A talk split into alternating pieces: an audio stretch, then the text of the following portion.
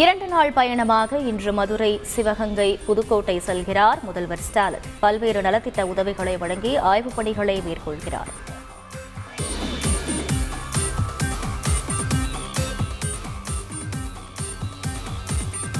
நூல் விலை உயர்வை தமிழக அரசு வேடிக்கை பார்ப்பதாக எதிர்க்கட்சித் தலைவர் எடப்பாடி பழனிசாமி விமர்சனம்.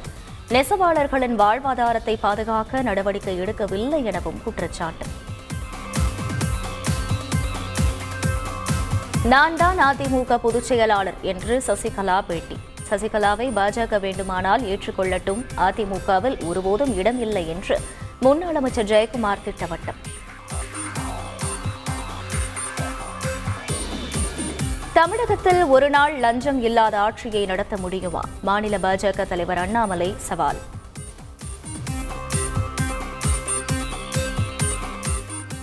ஈரோட்டில் சிறுமியிடம் சட்டவிரோதமாக கருமுட்டை பெற்ற சம்பவம். போலியான ஆவணங்கள் மூலம் மூன்று ஆண்டுகளாக கருமுட்டை பெற்றது அம்பலம். பதினாறு வயது சிறுமியின் கருமுட்டை விற்பனை விவகாரம். விதிமீறலில் ஈடுபட்ட மருத்துவமனைகள் மீது சட்ட ரீதியான நடவடிக்கை என மருத்துவக் குழு எச்சரிக்கை. ஆவின் நிறுவனம் ஹெல்த் மிக்ஸ் எதுவும் தயாரிக்கவில்லை. பால்வளத்துறை அமைச்சர் நாசர் விளக்கம்.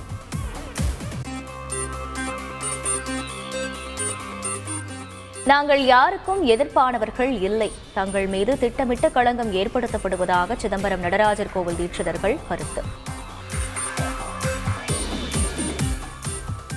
திருமூர்த்தி மலையில் புதிய பேருந்து வழித்தட சேவை தொடக்கம். நூற்றுக்கணக்கான மக்களுக்கு வன உரிமை பட்டா வழங்கிய அமைச்சர்கள். பயிர்க்கடன் தள்ளுபடி விதிமீறலால் கூட்டுறவு சங்க ஊழியர்கள் ஓய்வூதிய பலன் நிறுத்தி வைப்பு. எதிர்ப்பு தெரிவித்து ஊழியர்கள் போராட்டம். சூட்கேஸில் வைத்து கடத்த முயன்ற பதினைந்து கிலோ கஞ்சா பறிமுதல் தம்பதி போல் நடித்த ஆண் பெண் இருவர் கைது.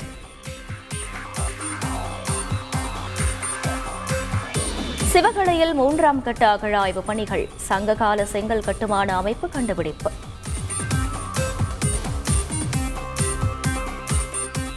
கடந்த இரண்டாயிரத்து ஆறில் நிகழ்ந்த தொடர் குண்டுவெடிப்பு வழக்கு. பயங்கரவாதி வலியுல்லா கானுக்கு மரண தண்டனை விதித்து காசியாபாத் நீதிமன்றம் தீர்ப்பு. முகமது நபி குறித்து பாஜக செய்தி தொடர்பாளரின் சர்ச்சை கருத்துக்கு கேரள முதல்வர் பினராயி விஜயன் கண்டனம். உலக நாடுகளின் முன்பு வெட்கப்படும் நிலைக்கு சங் பரிவார் சக்திகள் கொண்டு வந்துள்ளதாக விமர்சனம்.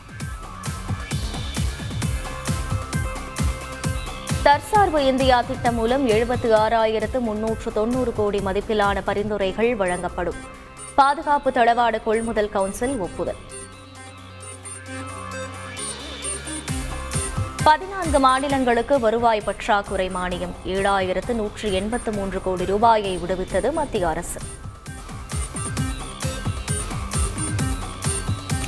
டெல்லியில் நடைபெற்ற முல்லை பெரியாறு அணை மேற்பார்வை குழு கூட்டம். தமிழக கேரள அதிகாரிகள் பங்கேற்பு.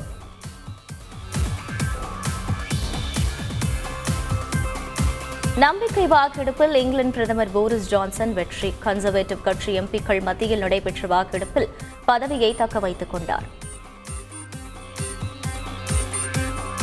ஊதிய இழப்பு இல்லாமல் வாரத்தில் நான்கு நாட்கள் மட்டும் பணியாற்றும் திட்டம்.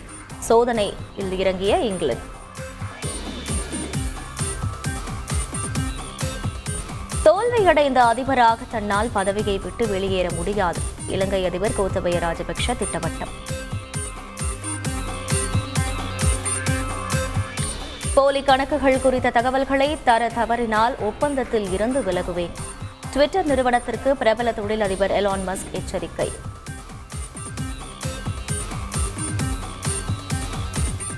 தமிழகத்தின் பல்வேறு பகுதிகளில் பெய்த மழை. தமிழகத்தில் பதிமூன்று மாவட்டங்களில் கனமழைக்கு வாய்ப்பு என வானிலை மையம் தகவல்.